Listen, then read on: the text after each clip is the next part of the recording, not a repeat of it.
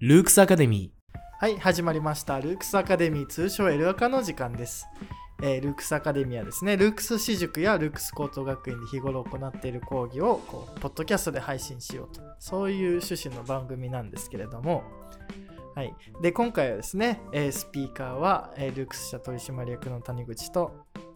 セイミヤです。はい、高等学院のねはい、はいルークスコート学院のセイミヤです。はい清宮さんですはいで清宮さんとはですね一回えっ、と L トークの方でうん、あのお話ししたんですが今回 L 赤初登場ということではい、お願いします。一回撮ったんですけどね実は、実は ね、はい実は撮ったんですけどちょっとこう音声トラブルがかなりあってちょっとお蔵入りになってしまったので、はい、はい、あの L 赤の方では実質、えーと第1回目ということでですねうん、はい。ということで、えー今回はですね、哲学丸2っていうことで、こう哲学の、えー起源というかですね、哲学の始まりについてこうお話ししていきたいんですけれども、はい。はい、で、えー、セミヤさんどうですか、哲学については。わあこうざっくり。 はい、いや哲学こうね取りたいっていうのはこう昔から言ってたのでまあであと哲学ちょっと勉強してたこともあるじゃないですかちょっとだけやりますね。はいなんかこう哲学ってどういう印象があるのかなっていうのを聞いてみたいんですけど哲学はそうですね。こうじゃあまああるいは逆になんだこう逆にじゃない なあの普通になんでこう哲学に関心持ったかみたいなことを教えていただければまあ最初は社会学から私は入りましたけど、とはいまあでも結局もっと根本的な部分になると、こううんうん生きる意味を考えた時には。やっぱりたどり着くのは哲学になってし まってこうやっぱそうですね病みやすいんですけど私やむってあの病む考えあの考え込んでしまうと考え込んねじはゃいうはい人なんですけどはいうんうんまあそういうのを考えていくとやっぱ根本的な部分は哲学でしかちょっと解決できないというなるかほどちょっとそうですねそういう感じですね。はいざっ、くといり言ううこととでこうまああの根本いろいろ考えていくとこう根本的なことをこうなんだろうちゃんと考えないとうんなんか前に進めないという感覚があったと。そうですねもやもやしている状態だとなるほどなるほど。進んでいけないかなと。でこう哲学実際ね一緒にちょっと勉強してたこともあるんですけど、はい、こう哲学ちょっとかじってみて、うんどういう印象でしたいや面白いただ 面白かったですたかだただ面白いこほうれやっぱでも人によってこう考え方が全然違うしあ哲学者でね。そうですねで歴史的にもこう背景があってのその考えになるんだろうなっていうのはいはいはいはもやっぱわかるし、うんそういうのを考えていくと今の時代と比べるのも面白いしああなるほどね。自分のこう根本にある軸になってる部分の自分の考えう方んうのっん。ていう部分もこの哲学学んでいくとあこの人の考えに近いんだとか、はいはいはい。あこの人ちょっと違うな考え方がああとかなるほど。自分の立場がわかるようになる考え方の。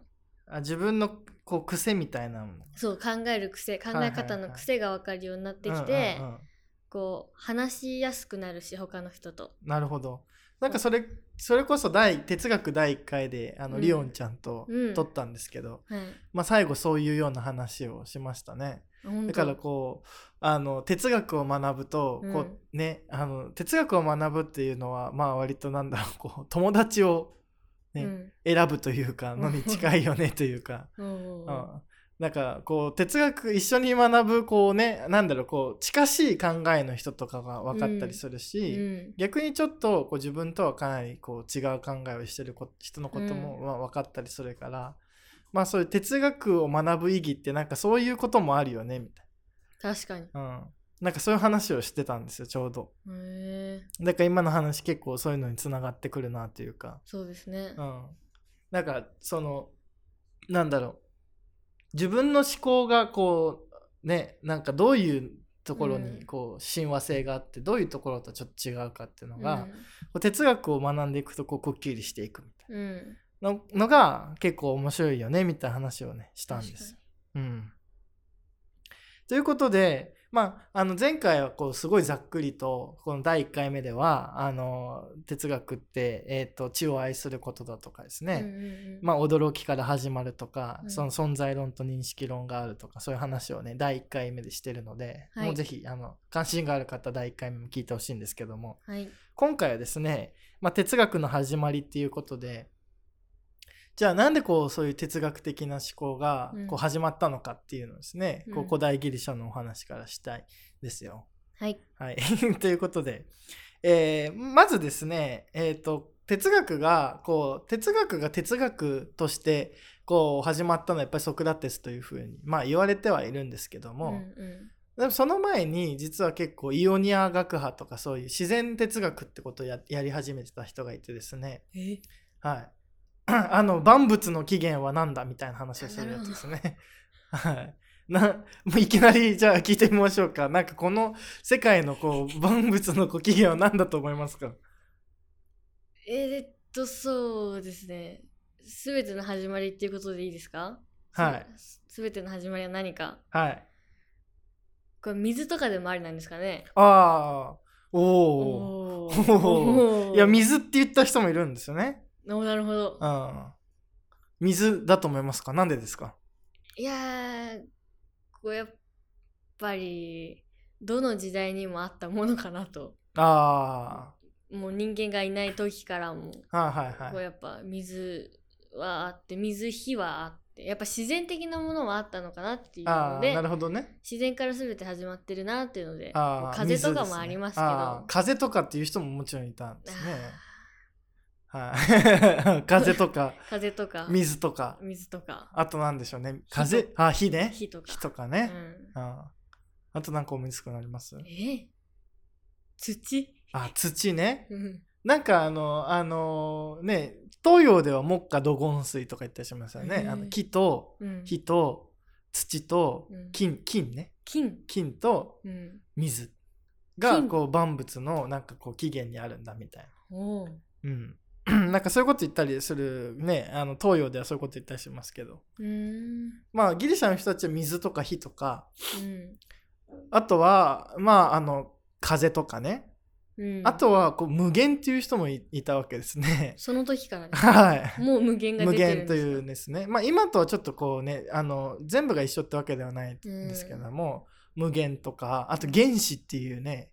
ことをこう言った人も、なるほど、はい、いるんですよデモクリトスとかですねはい、うんでまあ確かに なんかあの生命の起源は、まあ、水にあると言われてますよね、そうですねはいあのはい生命はあのね昔地球はあのなんだああのち小惑星と小惑星がこぶうぶつかっ、てうん、ですごいもう高温高高高温のなんかドロドロマグマみたいな感じのがゆっくりゆっくり冷えていって、であのね今でも地球の内閣というか核はすごい高温でドロドロになっているんですけれどもそれはもうな46億年前に地球は誕生したのでその時のまだ熱エネルギーが残ってるみたいすごいな。はいで でそのどんどんなんか地球はどんどんどんどん冷えていってるんですよ。ででまあまああのこれちょっと脱線しますけど冷えていくってことはまあ当然あの地球からはいつうかんあの完全にあの温度がなくなるっていうねでまあそういう日もく来るんで、まあ、地球は死ぬわけですけど、まあ、太陽も同じく死ぬんですけどね。 冷たくなるのに温度がなくなるんですだってか温度がなくなってから地球の内部がだから冷えていってで、まあ、その、まあ、冷えていくっていうのは、まあ、じゅどんどんどん年々冷えていってるんで地球の内部自体はですあね。内部が、はい、内部はねあー内部はまだ高温のマグマとかあるじゃないですか。なるほはい、どなるほどはいであのあの太陽とかもねあのし死んでしまいますし、うねんうんっていうので、うんはいえーとまあ、 ちょっと脱線しましたけ ど、まあ、はい水でその46億年から、まあ、徐々に冷えていってだんだん大気というものができてっていう意味では、まあ、確かに風から始まったと言ってもいいかもしれないし、うんマグマってことから言って火から始まったと言ってもいいかもしれないし、うんね、その後水ができてで水からあの生命が発生してはいで、えーとまあ、その生命があの陸上に上がって、うんうん、っていう感じで進化しているので、まあ、確かに水っていうねなんか考えもあるかもしれないですよねだからそんなになんかこうねあの万物の起源がこうねあの水だとか火とかっていうのはもうあながち間違ってもないしうんで火ってね火火がないとねいろんなこうものが変化しなかったりするのでうんあの、まあ、そういうことも含めるとねただじゃあ火が燃えるためには空気がないとダメだしとかいったこう風っていうのが起源なんじゃないかとかですねうんまあ空気ですねもっと言うとねでそういうふうなことをこう考えていったわけですよああだこうだと。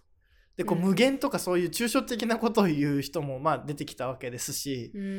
うん、でこれがまあ哲学のある種の一番最初の始まりだって言われるんですけど、自然から始まはっい、たんです自ね、然哲学学ってやつですね、自然の哲学なので自然哲学ただこれがじゃあなんで哲学の始まりなんだっていうとうん、はいこれ神話とは全然違う思考なんですよ。うんうんうんううんうんん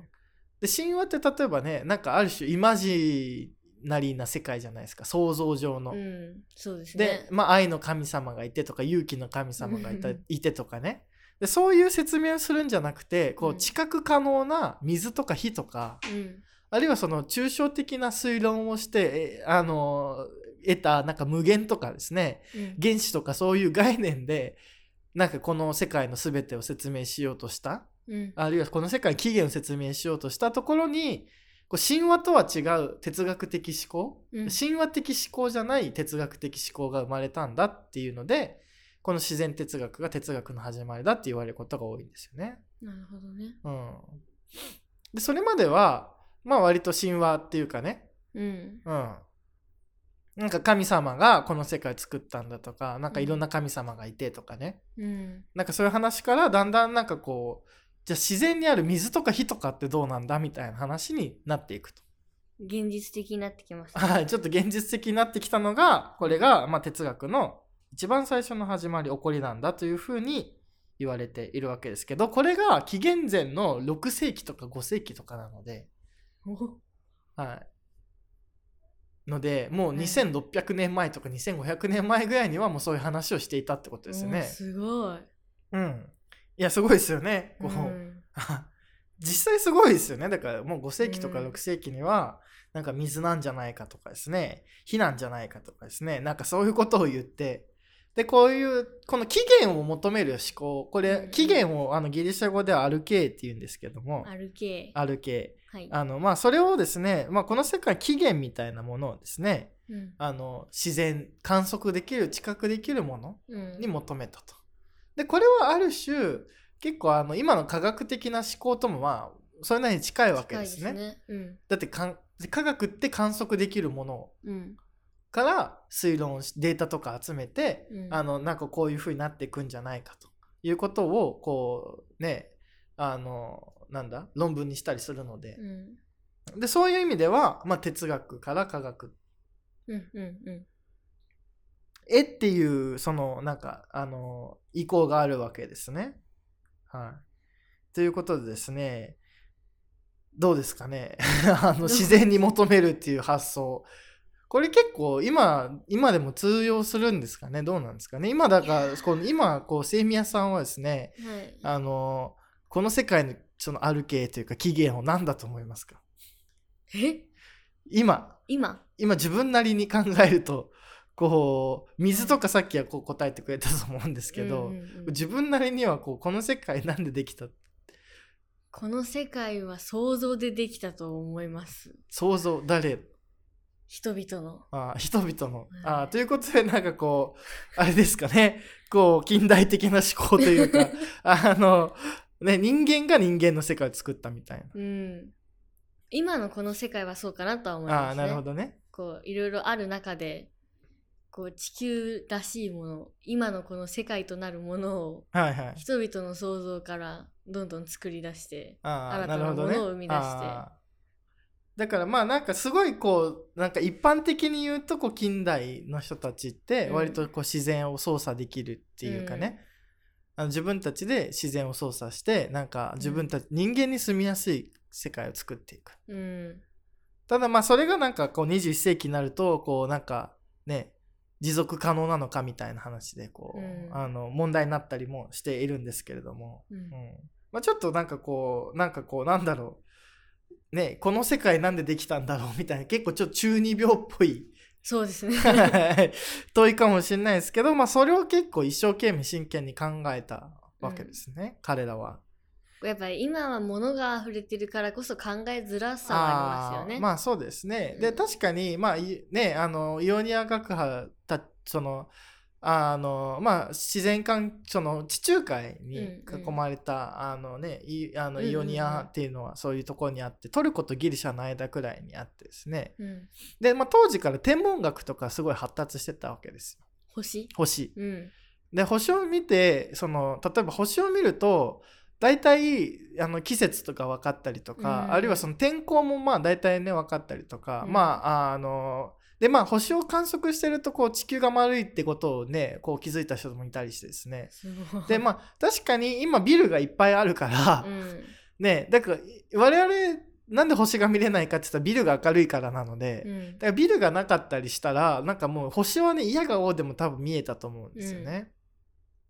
であなんかこの宇宙には規則性があるんじゃないかなとかうね。んでまあなんかあの、まあ、現実的な問題もあるんですよ。だから洪水が予想できるとか農作物いつ植えたらいいかとかってもう天体で見て判断するとかね。うん、でそれつまりなんでかってこう1年の周期が天体見てればわかるから。うんうんううんん、だからまあ大体こういう感じになってきたらそろそろたそのねなんかこう農作物のこうなんかあれを収穫始めようとか、うんうんあるいは種埋めようとかう、んうんそういうのが大体予想できると。なんかこう昔の方がこう新たなものを生み出すには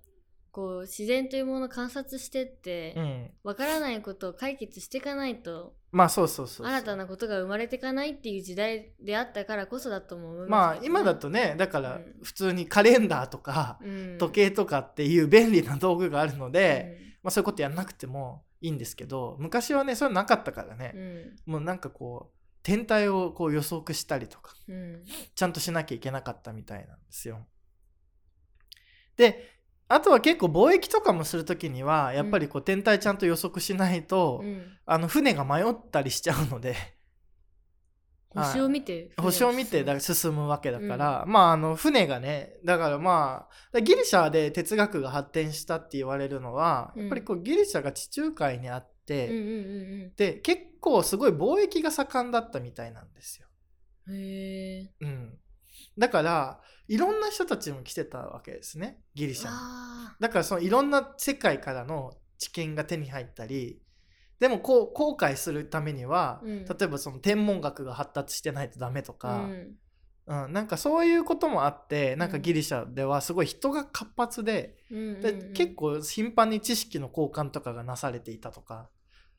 いうので、すごいすねあのなんかあれですねだからあの中国でそのう同じ時代ぐらいに中国でも諸子百家っていうこう孔子とかねうんうんうん老子とかそういう人たちがいっぱい出てくる時代が大体かぶってるんですけどうんでその時も、まあ、中国がこう、まあ、戦国時代に入って、うんでなんか戦国時代に入ってるけど一方でその国と国とのこう交流ははげ、ね、盛んだったというか、そのまあキングダム読んでる方はキングダムのちょっと前の時代ですね。うん講師とか出てきたのは。だからそうやってなんかこう人々の移動が活発になるとこう哲学的な思考というかのものがこう発展していくってことは言われてますね。面白いですね、はい、だからまあ全く違う世界の人の意見、うんその考え方とかが入ってきたりとか、うん であるいは逆にそのねその貿易とか例えば戦争する時にこういろいろな知識が必要になるわけじゃないですか。うん例えばうんどういうふうにあの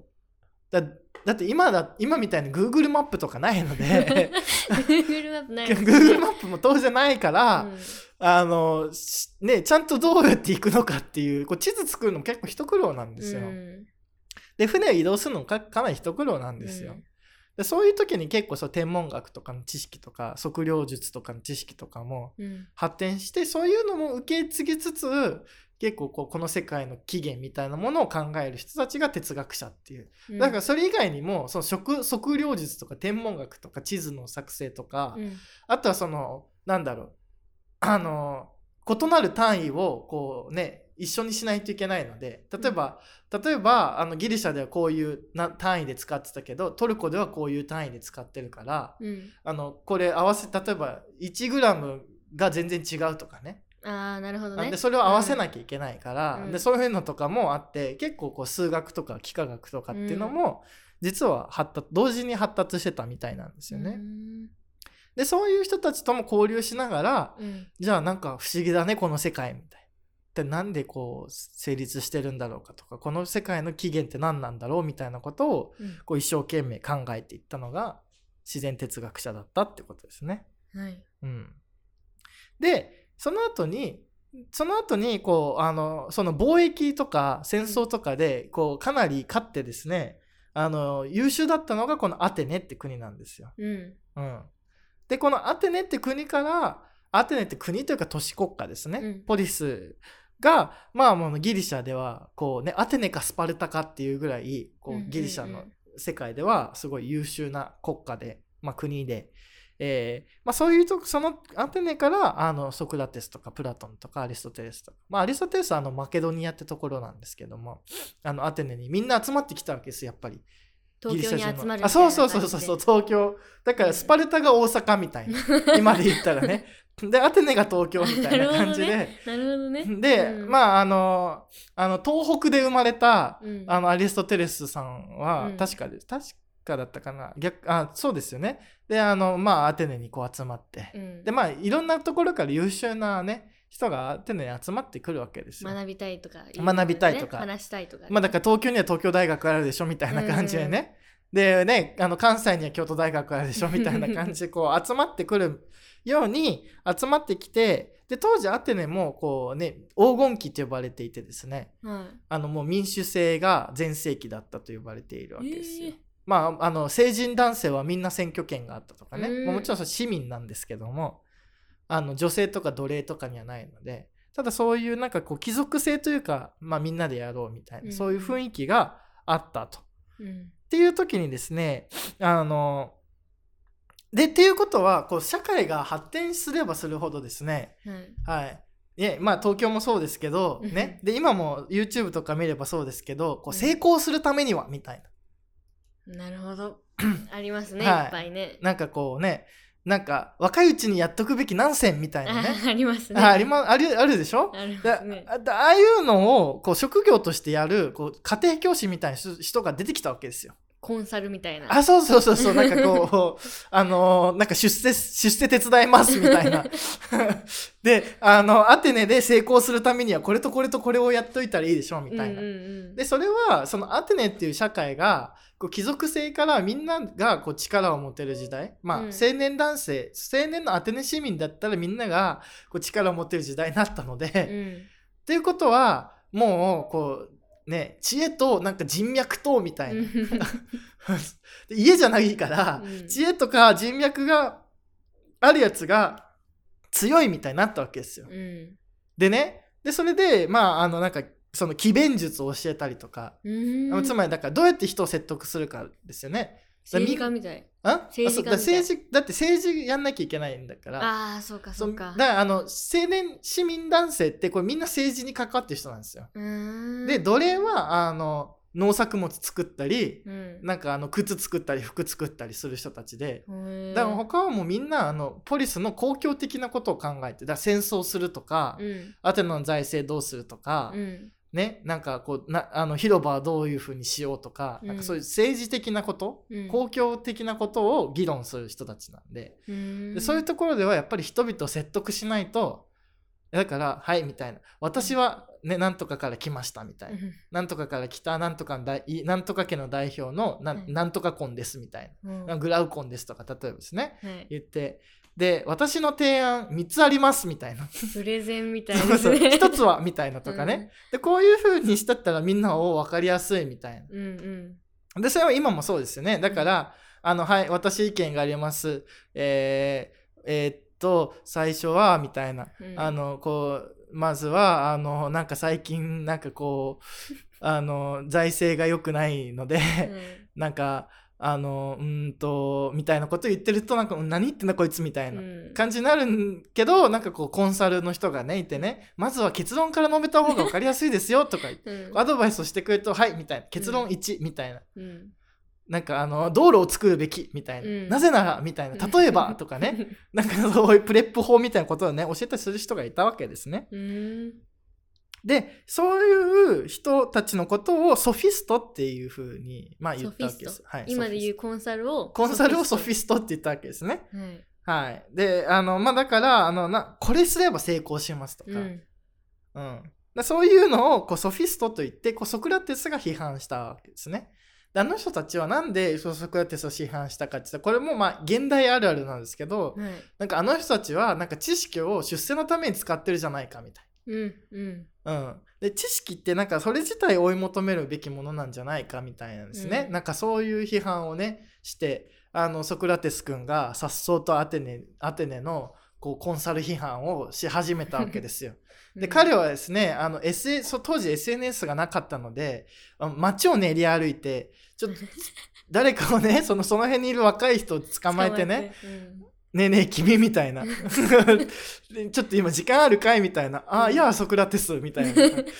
でなんかあの今何をしているところだったのかって言ったらなんか今お祭りから帰っててみた捕まえいてうんな、うんで君もあの祭りに行ったのかいって言ったらはい僕も行き僕は行きましたよソクラテスみたいなうんまあここで会ったのも偶然ですねちょっと僕の家で一杯でもしませんかみたいなんでこう行ってはいでなんかこうよもやま話をしてたらなんか急に哲学的な議論が始まるわけですそうですはい。なんか、勇気ってなんだみたい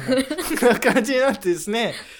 で、なんかこうね、その、まあ当時のう、んそのアテネ市民たちは、あのね、優秀な人は優秀な人で、やっぱりこうね、ソフィストから知恵を預けられてるので、勇気とはこういうことです、みたいな。うんうんこれ以外にはありません。どうだ、ソクラテスって言ったら、なんか、うん、じゃあこういう場合はどうなんだいとか言って、うんあその場合はそうですねとか言ったらそれはさっき言ったあなたの意見と矛盾してるじゃないです かとか言ってぐぬぬぬぬみたいになって みたいなことをソクラテスはやったわけですよ。うんうん、で こういうことやっていくとなんかあの結局なんかななんか最後分かんないねみたいな話になるわけです。うんうん、勇気って何だったんだっつって最初はなんか勇気とはなんかこう戦争にこう我先にと言ってみたいな、うん自分の命も惜しむことなく我先に戦う人でございますとか言ってたらなんかこうあのだそれがどんどんなんかこう否定されていってなんか結局勇気って最後何なんだろうねって言ったらうわなんかよくわかんないなみたいなのが、こうソクラテスの手法だったわけですね。うんで、まあ、こんなこうコンサル批判をしていた、まあ、ソフソフィスト批判をしていたソクラテスはですね、まあ、当然嫌われるわけですよ。 そうですね嫌われちゃうね当然のように嫌われるわけですね。ねあいつはなんかなんかあのアテネのうんなんか優秀な人たちを、優秀なね、うんいやそれ確かに優秀ですよ、うん優秀でしかもね高いお金しかも高いお金払って、うんお金払ってたんですよそうコンサルに。うんうんうんだから高いお金払ってそのねソフィストに家庭教師をしてもらって、うんさあこれから出世しようみたいなね くこう若者に対してね出世して何になるんだいみたいな、うんそのなんか君がこの世で蓄えた財産 はなんかあの来世に持っていけるのかとかいなんか言ってくると、うん、みたいなそれよりは魂の幸せの方が来世まで続くからいいじゃないかとか言ってですね、まあ、そんなこと言われたら確かになんかこうね18歳とかのねちょっと若い、ね、男の子たちはあれみたいななんかお父さんとか家庭教師の先生はなんか出世のために頑張れって言ってたけどなんかソクラテスと話してるとなんで出世のために頑張んなきゃいけないんだろうちょっと虚しくなってきたなとかそう思ったりするした人もね病んじゃ結構いますよねいたいたと思うんですよ。病んじゃう病んじゃうそんなそのう そうそうそう。そうでややませていっちゃう。 うん、であのーそういう感じですね、まあ、ソフィあのソクラテスさんはあのアテナの市民からあいつは死刑だとうん言われて、まあ、実際に死んでしまうわけなんですよ。うんはい、っていうのがあの実はですねあのあの哲学まあソクラテス以降の哲学はソクラテスが始めたって言ってるんですけど、無知の知ってやつですよねはい、無知の知ってやつですね。うんそのソソクラテスはですね、なんかあのデルポイの神託っていうのをですね、なんか当時のギリシャの人たちは結構こう神様からうんこうことづけを預かって、うんそれをこうかなり大事にしてたみたいなんですけうど、うんん、だからまあ日本でもそうですよね。あの神社に行って、うんその神社で神様がこういうことを言ったと。うんでそれ通りに政治もしなさいみたいなね。うん、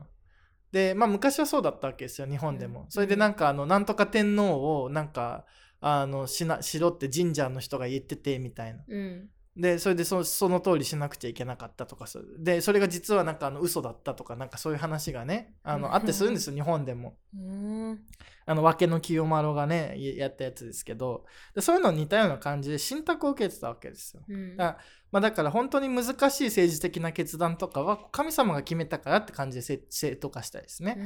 そういうことやってたから、まあ、まあ、ギリシャが、あの、そのデルポに信託をですね、まあ、受け取ったソクラテスが、こう、アテネで一番賢いのはソクラテスだと。うんで、なぜかと言ったら彼は、あの、無知の知だって、知らないことを知っているからなんだと。うんだから、知らないことを知ってるから、ソクラテスは一番頭がいいみたいうんなことを言ったわけですね。うんで、対してそのソフィストたちは、俺何でも知ってるよみたいな。うん聞いてみたいな。で、答えるよみたいうんな。出世の仕方教えるよみたいな。うんなんかそういうこと言ってたわけですね。で、うんこれそれ批判していったと。いうことで、この出世のための道具として地をこうつ使ってた、この職業的な家庭教師、ソフィストをうん批判して、いや、地ってそれ自体愛すべきものだよねうんっていうのがこのフィロソフィーっていうか哲学っていうかね、地を愛するということなんだというふうなことの物語になってるわけですけど、うんいやまあかといってですね、まあ、実際こう本をそあ、まあ、プラトン、まあ、ソフィソクラテスは自分で本を書いてないのであの、ね、プラトンがまとめてるんですけど、うん書いたものを見るとソクラテスもちょっとソフィストっぽいんじゃないかみたいな いそう なのやえソクラテスもだいぶ詭弁使ってないこれみたいなひろゆきみたいな感じいやまあ勇気みたいなって言ったら言い過ぎかもしれないけど、うんソクラテスもなんかこれちょっとこう当てつけがなんかちょっとこじつけしてるんじゃないみたいなとこ思うとこもあってだからこうそのソソクラテス自身も多分なんかこう詭弁とかそうんのソフィストがよく使うような論理とか多分習熟してるんですよ。まあそうでしょうね、はい、だから批判するあ相手の武器を使って実はソクラテスはあの哲学をしてたんじゃないかという疑惑がまああったりはしますよ ね。しかもソクラテスの取り巻きがうん、いるんですよ何人か。あそいるんだいるんですけど、うんそいつは絶対「はいその通りですソクラテス」みたいなことしか言わないからあ なんかねあこいつはいている意味あんのかなみたい ななんかそういう感じなんですけどはいまあだからねわかんないですよだからー まあま実際はわかんないんでね僕ら行ったことないんでじまあねそのねどこでもドアじゃないわタイムマシンとかでこう古代ギリシャに行って、あ、うんこうね、ソクラテスがそういうことやってたとこを見ると、なんかソクラテスもうーんみたいな。なんか今だとね、哲学の始祖みたいになってるけど、ソクラテスもなんか結構なんか性格悪いな。まあそうでしょう話したくはないもんねまあね。でもやっぱソクラテスも一人でやってるからねそう考えるとねそだっうて一人他の人から考えを得てるとかいうよりかはああ、はいはいはい、はい。自分の考えをこう押し付けてうんうんうん相手に考えさせるっていう手法じゃないですか、まあね自分で考えるよりかは一緒に考えあ、る一緒に考えようみたいなね。考えさせるみたいなうんうんうんうんうんやっぱそうなってくるとやっぱそうなっちゃうよね一、まあね人だからねうんまあだから今ので言うと、だからソクラテス、だからソフィストは教えるんですよ。うんでソクラテスはあのあの助産師だって自分のこと言ってたりします、助産師だから産むのを助けるんだっていう。ああなるほどなるほうどん、うんで自分は産むを助ける人であっうて、んうんでソクソフィストは教えてる人なの。だかうんらまあそれなんかこう今でもね同じこと言えそうですよね。なんかうん教員は教える人なのか、うんこう生徒のなんかやりたいこととかをこうなんかうたす産むのを助ける人なんだみたいな,、なんかそういっうんたそこでさちょっと知の三馬術とか言ったりうんしてるんですけど まあねソクラテスはどうなんですかね うん、まあ一応ねだからそのじゃあどうやって生まれるのって言ったらこれ対話なんですよね、うんまうあんディアレクティケっていう、うんあのディアレクティークかディアレクティークって言ったりするんですけど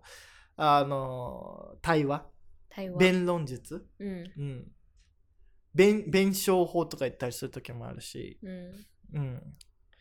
でだからまあソクラテスは書き物を残さなかったので、うんうん、書き言葉クソだみたい な、うん、ほほんとであの書き言葉残してないんですよ、うん対話を全部対話うんだプラトンがソクラテスの対話をこう書き起こしてるんですけどそれを見ると全部対話うんもうどの文章も対話うんでソクラテスはもう対話を重視したっていううんで質問して答えてうんでさらに「んでもさっきのと矛盾してない」って言われて答えてみたいな、うんでもそうだった場合こういう場合はどうなんだとか言ったらいやそれはみたいなう。 でなんかこうどんどんどんどんこうあの袋小路っていうんですよねそういうの。こううんこっち行ったらなんか行き止まりで、うんじゃあ戻ってじゃじゃあこっちはって言ったらこっちも行き止まりで、うんでこっちはあこっち道ありそうだなと思ったら行き止まりでみたいな、うんなんかそういうのをこう袋小路っていうんですけどうまあ、んとそこらってそう対話を通じて最終的にはこの袋小路に追い込んでいくわけですよ。はいまあ、まさに無知の知なんですけどね。でこれをアポリアっていうわけですね。アポリアうん、なあの今だと難問って言ったりします。難問うん、難しい問題のことをアポリアって言ったりするんですけど。へえだからあの答えが出ないんですよ。で勇気ってなんだとかねあー愛とは何だとかね、あーうん、美とは何かとかね概念的な部分ををだ話しては話していけば話すほど確かにその判例っていっぱい出るわけじゃないですか。うん美ってなんだって言った時に、うんいやそれはソクラテスなんか美しいそのねお顔をした人がいたらとかね、うん言ったらじゃあじゃああの美しい顔をした人がじゃあ70歳になってもそれでも美しい顔をしているのかそれを20代の美しい人と比べるとどっちが美しいと言えるのかとか言ったら、 うんあれそれは20代の方かもしれないですねとか言ったら、うんじゃあじゃあそれはなんかこう美しさというものはこう永遠にあるものじゃないように思えるねとか言ったらいやでも永遠にあるものもあると思いますよとか言って、うんでどんどんどんどんじゃあ永遠にある場合はどうなんだとか言ってうんじゃああのまあねあのじゃあじゃあ例えばなまあなじゃああの顔の美しさだけが美しいのかとか、うんうん、心が美しいとかはないのかとかねうんそういう話になっていくとああ確かにありそうですねじゃあじゃあ顔はあまり美しくはないけれども心が美しい人とね顔顔は美しいけど心は美しくない人みたいなうんどっちがいいんじゃないかみたいなですね。はい、とかねうんえ言うともうこれわけわかんなくなるわけですね。答え出ないですねそんなは言われい、たとらかね言ってね「うんいやえーみたいな。ううんん、でうんこ味のカレーとカレー味のうんこみたいな感じ だけどなんかそういうことを話していくと、うんあれそういえば僕はなんかこう顔の美しさが一番だと思ってたけど確かに心が美しい方がなんかいいのかもしれないとか、うんいやあるいはなんかそういう顔とか声とかも美しいんじゃなくて美しさそのものがあるのかもしれないとかですね、でまあその美しさそのものってじゃあ何なのだかって言ったらちょっとよくわかんないみたいなうんでこう袋小路にこう陥っていってうんなんかこうだからソクラテスの対話編は全部大体なんか結論がなんかよくわかんないみたいな結論ないまま終でわる結論なくはないんだけどなんかこうえ終わりみたいな。あな物語は続くみたいなこう to be continue みたいなー感じあでーこう終わっていくっていうのがねうん大体あるんですよ。でそれがあのソクラテスの対話の手法なんだっていうかね。だからまあ対話をすれば回答に行くとかなんかね、うんあの対話の力ってこう回答に行くんだみたいな感じでこう言われたりしますけど実は回答に行かないと。うんうん、どうだみんなで一緒に分かんなくなるっていうのがむしろ大事だっていう。あーそう考えると勘違いしてる人は多いですね。まあ、対話をすれば答えが見つかるとかっていうわけでも必ずしもない、うん、無理やり持っていく人いるもんね。あー答え出そうそうすそたうめにね。でそれをちょっとなんかソフィスト味があるっていうかね、は あああ私ファシリテートしますよみたいな感じ でなんか、うんあなたの意見こうですねあなたの意見こうですね、じゃああの2つの意見合わせるとこうなんじゃないですかとかね。 うんまああのーまあ別にそれは悪いことだと僕は思いませんけど、うんまあソクラテスからするとぬるいっていうかうね、んうん、そうじゃないんだみたいなうんわからないことがむしろ大事なんだっていうかね、うんまあ結局はやっぱりわかんない地位を追い求め続けることが哲学だから、うんなんかどっかで回答出されちゃったらもうそれって使える地になっちゃうから、ううんんでそういう使える地を常にこう攻撃しまくるっていう。うんで、うん、 なんかそれ本当みたいなですね、まあうざいよね一言で言うとね、 まあね。うん 本当みたいな。うんでみんな、うん、でも喋ってってなんかちょっとなんかいろいろありそうっすねみたいうんなまあいろいろありますよねみたいな、ね何なんだろうへえみたいな、うんまあソクラテスなんかこうで途中でソクラテスもリミッター外れてベラーって喋る時があってへえでもさ最終最終回にかけてそうなってくるわけですけど、へえでなんかうんなんかこれぐらい にしとこうかみたいな感じで終わったりしたりもするんであのまあまあ喋るのが大好きなおじさんだったってことでしょうね。なるほどね。はい、でも多分、まあ、そんな人なんで多分相当魅力的な人だったと思うんうです。ん。ねうん。でもすげえ熱狂的なファンいそうみたいなさ。理想。でその一人がプラトンだったわけですうね。ーん。でもプラトンはもう大激怒したわけですよソクラテスが殺され、そのまあ実質ね死刑宣告されたわけですけど、ああ言えないみたいな。うん。旦那もう僕は好きだったのにみたいなのでプラトンはずっとこうソクラテスが、うん。そのなんだろうソクラテスの姿を借りてほ執筆活動をし始めたと。うん。うん、でこのプラトンで一番有名なのがこのイデアとか鉄人用っていう概念ですよね。うん。うでこれあのブックガイドの方であのプラトンの国家の方を紹介してますのでん。うん。アルクスはブックガイドっていううんあのまたポッドキャストのチャンネルがあるんですけどい。あ全部で6番組もあるのでねあの皆さん混乱するかと思います けどルークスブックガイドっていうあのチャンネルもあってそこで国家についてはこう詳しく説明しているので、うんまあ、そちらもねプラトンについて興味ある方がいればそちらもこう聞いていただければと思うんですけどはい。ねイデアはいいイいデアですよ。大好きです。 イデ ア何が好きですかいやもうなんか聞くとずっしりくる よね。もううわーすごいって感動しちゃうようなあそんな考え出てこないよ普通っていーうあーなるほどねまあひまあ多分あんまり好きじゃない人もいると思うあーこんなの嘘じゃんみたいな、はいはいはいはい架空の世界じゃんこんなの絵本じゃんって、うんまあまあまあ今の時代は多そうですけども、やっぱ感動する人はしますよ。そうですよね、うんあのいやイデアってまあアイディアの語源なんですけどはい、いやさっきのそれこそね美しいの話で絡めていくと、うんこう美しい人ねいるいっぱいいると誰ですか美しいと思う人今で言ったら石原さとみとあーか石原さとみとか上白石さんたちとか中身白石さんね姉妹ですか、 そうです、はい、とかね、うんこう美しい人でもいっぱいいるわけですよい、っぱいいますよじゃあなんでこれ美しいがいっぱいあるってどういうことなのみたいな話になってするわけですねうんじゃあなんでこの人たち美しいんだろうみたいな。でこう美しいをこう一つにまとめるものってないのかなとかね。うんうん、でそういうふうなことから話されたのがこうイデアって概念なんですよね。はいどういうことかっていうともっと言うとね美しい人を美しいじゃあなんでこう美しい美石原さとみえーうん上石、き上白石、うんなんとかさんと、うんなんとかさんですよね。うんで誰だろうと広瀬すずちゃんとか。あいますだからそういっねぱいいてでこれみんな美しいと。ね。この人たちを美しくさせているものは一体何なのかってそう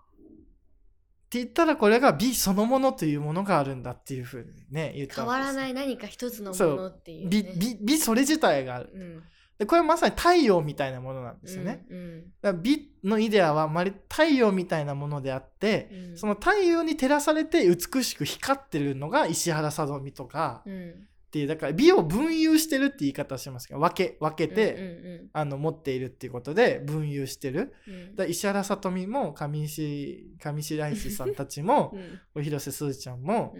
う、んみんなこうその美の太陽からに照らされて美しく光り輝ってるだけで、うんうん、で影ですよね影なんですよ影ですよね影なんですそうなんですよね太陽にこう照らされて影を私たちそはうそ見うてそうるなんんでですすよねねだから、まあ、美しい人はその美の太陽にの光を分け与えられているだけであって、だから、まあ、例えば、まあ、じゃあ石原いやこんなこと言ったら失礼かもしれないけれど、うんまあ、石原さとみのねがなんかこうなんかこう事故とかに遭っちゃってう、んうんねか顔面がこうすごい崩れたりしちゃった場合でも、ねうんやっぱり美しいのかみたいなね、うんであるいはまああのね美しい人もねあの最終的に骨になるので,、うんでその後美しいのかとかね、うんじゃあそれじゃ美しさは滅びてしまうのかって言ったらそうじゃないんだってなぜなら美の太陽があるからなんだうんみたいなねうん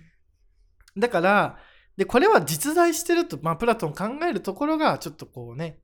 面白いというかねうんだから美美のイデアって見えないじゃないですか見えない、けども本当にこの世界に存在してるんだって考えるわけですよ、うんまあこの世界にというかイデア界 になんですけど、で我々でここからさらに面白いのはなんかあのねあの魂はもうみんな最初はイデア界にいたんだと。そで魂がこう天上界からうん地上に降りていく時に、う、うん、なんかいいろいろ汚いものを身にまとって、まあ、そのね最たるものの一つ体なんですけどもはい、だからまあ我々はですね心の目をもう失って魂の目を失ってあのうん人間はもう人間の目でしか見れないわけですよ。うん、でこう人間の目っていうのはこう確かに見えるもの限られているので、うん、だから人間の目でいくら見たってなんうかんししょうもないだろうと、うん、魂の目で見なさいっていうねうん、で魂の目で見たら我々が天上界にいた時のこう、ね、美しい世界がうん、思い出されるとだからまああのねあの、まあ、イデアを見るためにはそういうなんかある種の修行が必要になるわけですね、うん、でこの修行を乗り越えた人が鉄人王と呼ばれるはい、はい、だまあつまりだその我々のこう肉体とか、うんまあねだからまあお酒飲みたいなとかうね、ん、なんかこうなんかそういう気持ちいいことしたいなとかね、ね、でそういうのは全部なんかこう我々を惑わせてしまうん、う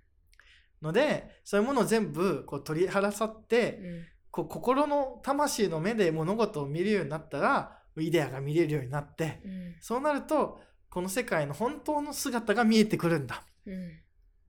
でそういうことができる人が国を治める方がいいんだっていうのがこううん鉄人王っていう概念ですね。はい、まあ魅力的ではありますよねすごい。魅力的で すね。魅力的ですよ。なんかこう ふわっとはなりますけどじゃあ本当みたいな話にはなるわけですよ。うんどうですかこれ何が魅力的だと思うんですかいや、もうなんかある種の完璧じゃないですか。あもうあ欲もなく、そうですね。ただ、こう、あれですよね、辞典みたいですよね。こう概念みたいなものが、言葉がもう頭にああ入っててはいはいろんな知識がある中で、でも欲はなく。いうんうんだから人間の一個上の段う階ん そうにいるみたいな、なんねか、そん神みたいな、神に近いですよね。まあまなんあかねそうですよね、うんきっとね。だから、そういうの言言えば、それ目指す人出てくるし、みたいああな。ああだからまあまあ、すごいなとは思いますよ。まあだからそういう意味では結構ね人々をモチベートはするよね、うんその聖書みたいでね。鉄人王になりたいなとかさ、うんまあでも我こそ鉄人王なりとか言い出すとなんかちょっとなんか独裁っぽくなっちゃうかもしれないけまど、あ確かに。でそういう意味ではなんかこう怖さもあるわけですよやっぱり完璧すぎて、うん。で人間そんな完璧になれんのっていうのもそうだしうん。うんあの人完璧だよねって評価してる人完璧じゃない場合その誰があの人完璧だってじゃあだから鉄人王の再生産どうやってできるのみたいなうん。で鉄人王が鉄人王を見抜くことはできるかもしれないけど、うんファースト鉄人王どうすんのみたいな。そうで すよね。ファースト鉄人王は、で、ファースト鉄人王を失敗してたら、うんこのファースト鉄人王が鉄人王を見に 見抜いていくから、みたいな感じで、なんかこう、あの、なんか、最初の鉄人王どうすんのみたいな、なんか、鶏卵問題みたいなのが発生したりとかするっていううんでんね。まあ、すごい美しくて魅力的な、うんあの、世界観を、まあプラトンは提出したわけですけど、うん一方でちょっとこうなんか危険性もあるんだっていうのはなんかこううん指摘されたりはしてますよね、あまりにも完璧すぎて確かまあでなんかまあある種のね修行僧になりなさいみたいな感じなのでなんかに。ちょっとそ,、うそれはそれで人間のなんかこうねある種解解というか、うん人間しか楽しめないことをなんか無視してるんじゃないかとかですねねえ、なんかね、難しいと こですねでちなみに鉄人王になりたいと思うんですかえ、思いますよ。本当ですかえ、でもなんかこう、やっぱ、自分に当てはめちゃう鉄人を。だからその、プラトンが言ってる鉄人王ではなくなってしまう。あであプラトンンが求めてる鉄人王には、ちょっとなりたくないですね。あープラトンが言ってる鉄人王はもうまずあのもう多分あの我々みんなもう慣れなくて、うんなんでかって言ったらもう鉄人王はもう本当にこう現実的なことに関わねなるべく関わらないようにさせてるのうで、んまず親が誰か分かんないんですよ。えー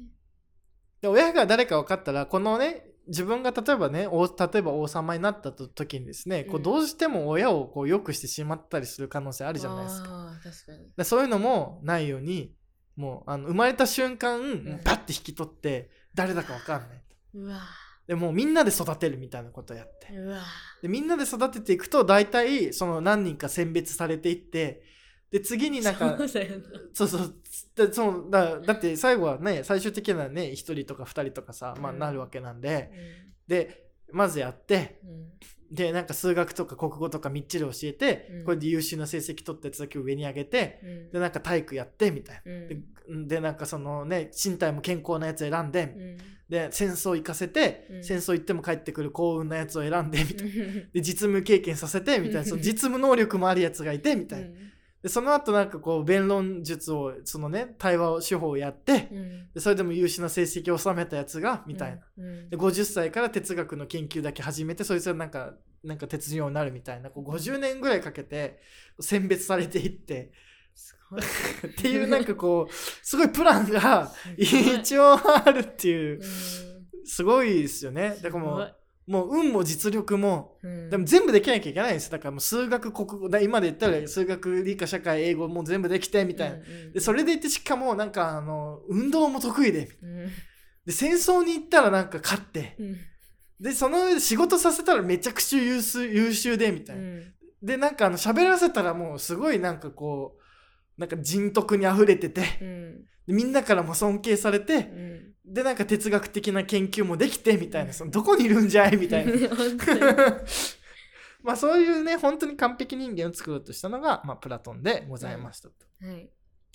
でですねこのプラトンの弟子がこれアリストテレスなんですね。そうですねうん、でこのアリストテレスは、まあ、プラトンにかなり影響を受けつつもプラトンとはちょっと違うことを言うわけですうよ。んで、まあ、まあもう時間も時間なので一言だけ言うとまああの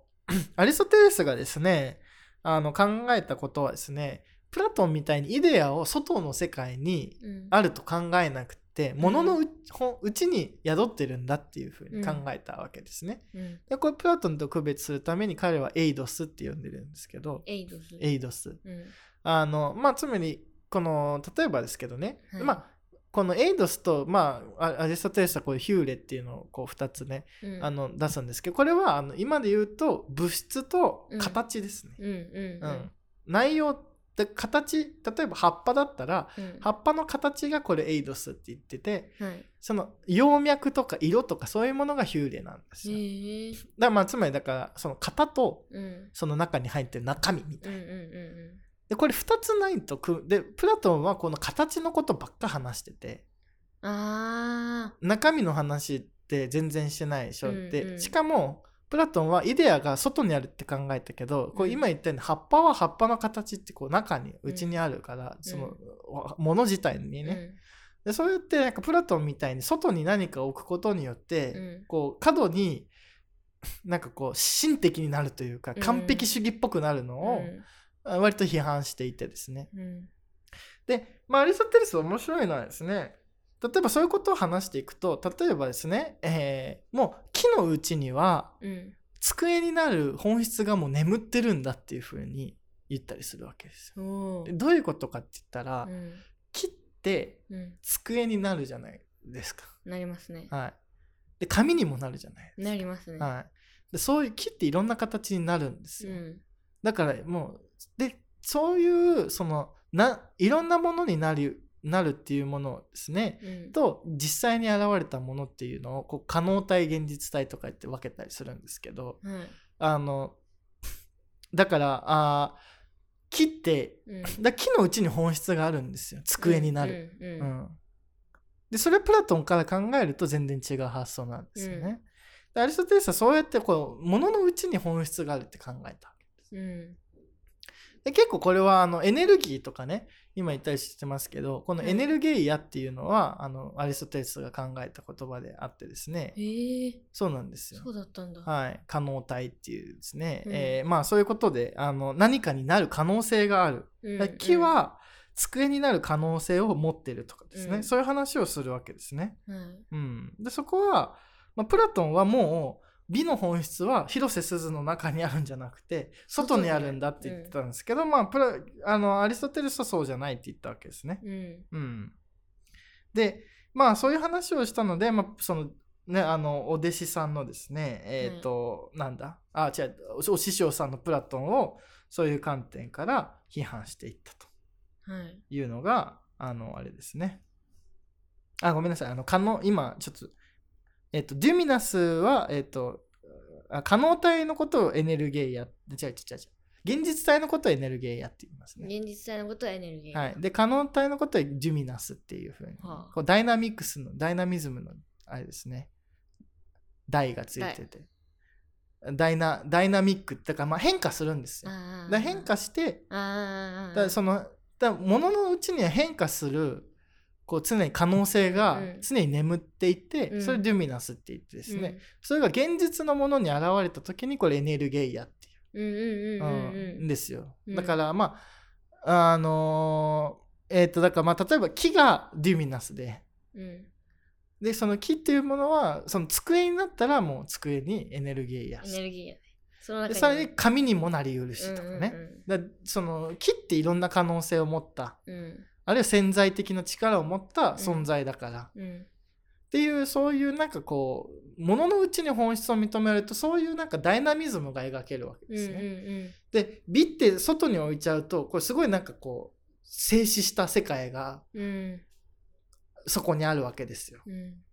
うん、だからまあ美美の本質はもう常に安らいだ世界にあってうんそれをこう受け継いでるだけですっていうと、うんなんかこう受け継ぐだけじゃないですかあんま主体性ない感じというかなないんねかこう動きがない感じ、うんでも金の中にそういう本質というものがあって、でそれがいろんな形に展開しうるとなると、うんこれ結構ダイナミックじゃないですかまさそに。うね。ううんん、でこうそのプラトンのある種性的な世界うん。その静かな世界に対してアリストテレスはこう動きをもたらした、うんまあいうふうに、えーまとめられることが多いですね。うんでアリストテレスはそういうことも言ったんですけど、うん彼はもうなんかもうほんといろんなことやっててうんもう政治のことも考えたしなんか,、へー倫理学のことも考えたうんうし、んでそれこそねあの自然のことも考えたし、うん気象学とかもやってるんですうよん。ね。えででも本当にもうんいろんな学問を、うんの分類を作り上げたのでで彼はもうあのあれなんですよもう万学の祖と呼ばれたりしてますね。っ。ていうのでもう本当ただなんかもうだからまあ読むと多分アリストテレスの方が今でいう学者チックな文章ですうんうんね。でプラトンは割とこう読みやすい対話編で書かうれんるうっていう感じでございますね。ん。はい。であの アリストテレスとこのプラトンっていう2つのなんかこう、ちゃんとものを書いた哲学者がいて、もうみんなその人たちのことをこう読んでうん自分の思考を作り上げていくっていうので、もうこの2人はこう二大巨頭ですね。そうですね。はいということでまあだいだい大体時間なんでアリストテレスもこうアリストテレスもブックガイドの方でちょっとあの紹介してたりもするので、はいそこもあの詳しい議論はって感じなんですけど、まあ、今今日のお話まとめるとまず、まああのね、哲学の起源は割とこう、あの自然の的な。うん本質というか、まあ、起源を考えたところから神話的な思考と区別されて哲学的な思考というものができてはい。でそのまああのね発展していたアテネで。うんこうコンサルみたいなうんまあコンサルってたのかななんかこうあのソフィストたちを批判して出てきたのがソクラテスでこのソクラテスに影響を受けて、あのイデアとかそういうで重要な概念を提出したのがプラトンで,、うんでプラトンのさらにお弟子さんのアリストテレスはこうプラトンのこの静かな性的なうん世界にこう動きをもたらすようなことをしたというのがこうまとめになるわけですけども。はいまあ、最後なんかこう感想というかこう感想思ったことがあればいやーまあもうこの時点で自分はどっちに近いのかっていうのが分どっかっちに近いです分かかってきますよねだんだんね。あまあねでそのちょっとこう美イデアみたいなものに近いのか、うんちょっとアリストテレスみたいななんかこういろんな可能性うんがうんうん私の中に眠っていて、うんっていうね、それがまだ納得してなくてその中間を走っていくかみたはいいはいなはいはいはいもうこの時点でも結構考えられるとこが増えてきますよね。そうですね、うんどっちに近いですか自分は。いやーちょっと自分はちょっと極端すぎるなと2つともあ っていうちょっとまだもうちょっと学んでから考えたいななってるほど なるほいどう考えですねその3人の話を聞いて はいはるいと。はいまあ、ププラトンはプラトンでなんかすごい完璧な世界なんでうん魅力的だよね綺まあだなとは思いま麗ですよねうんうんすごい綺麗だよね。まあ、アリストテレスはね、いろんなこう可能性をしん、なんかこう、があり得るんじゃないかっていうひその机、まあ、まさに机がいろんなものに進化するよううに、んまあ、人間もいろんなことになりうるし、うんう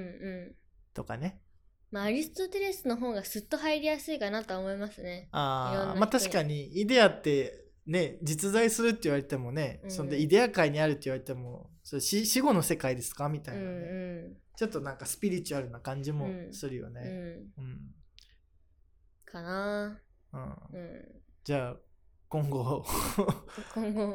後今後いろいろ学んではい自分のね立場がね皆さんもなんかこうねアリストテレスとかプラトンとかなんかどっちに近いかなっていうのもあると思うし、やっぱいろんな人学んでいくと結局一回ここに戻ってからまた考え直すっていうのああそういうのもあるんでからまあ忘れないようにしとく存在というか、そうです ね、うん本当に基礎となる人たちだなとは思いますね。なるほどね。はい。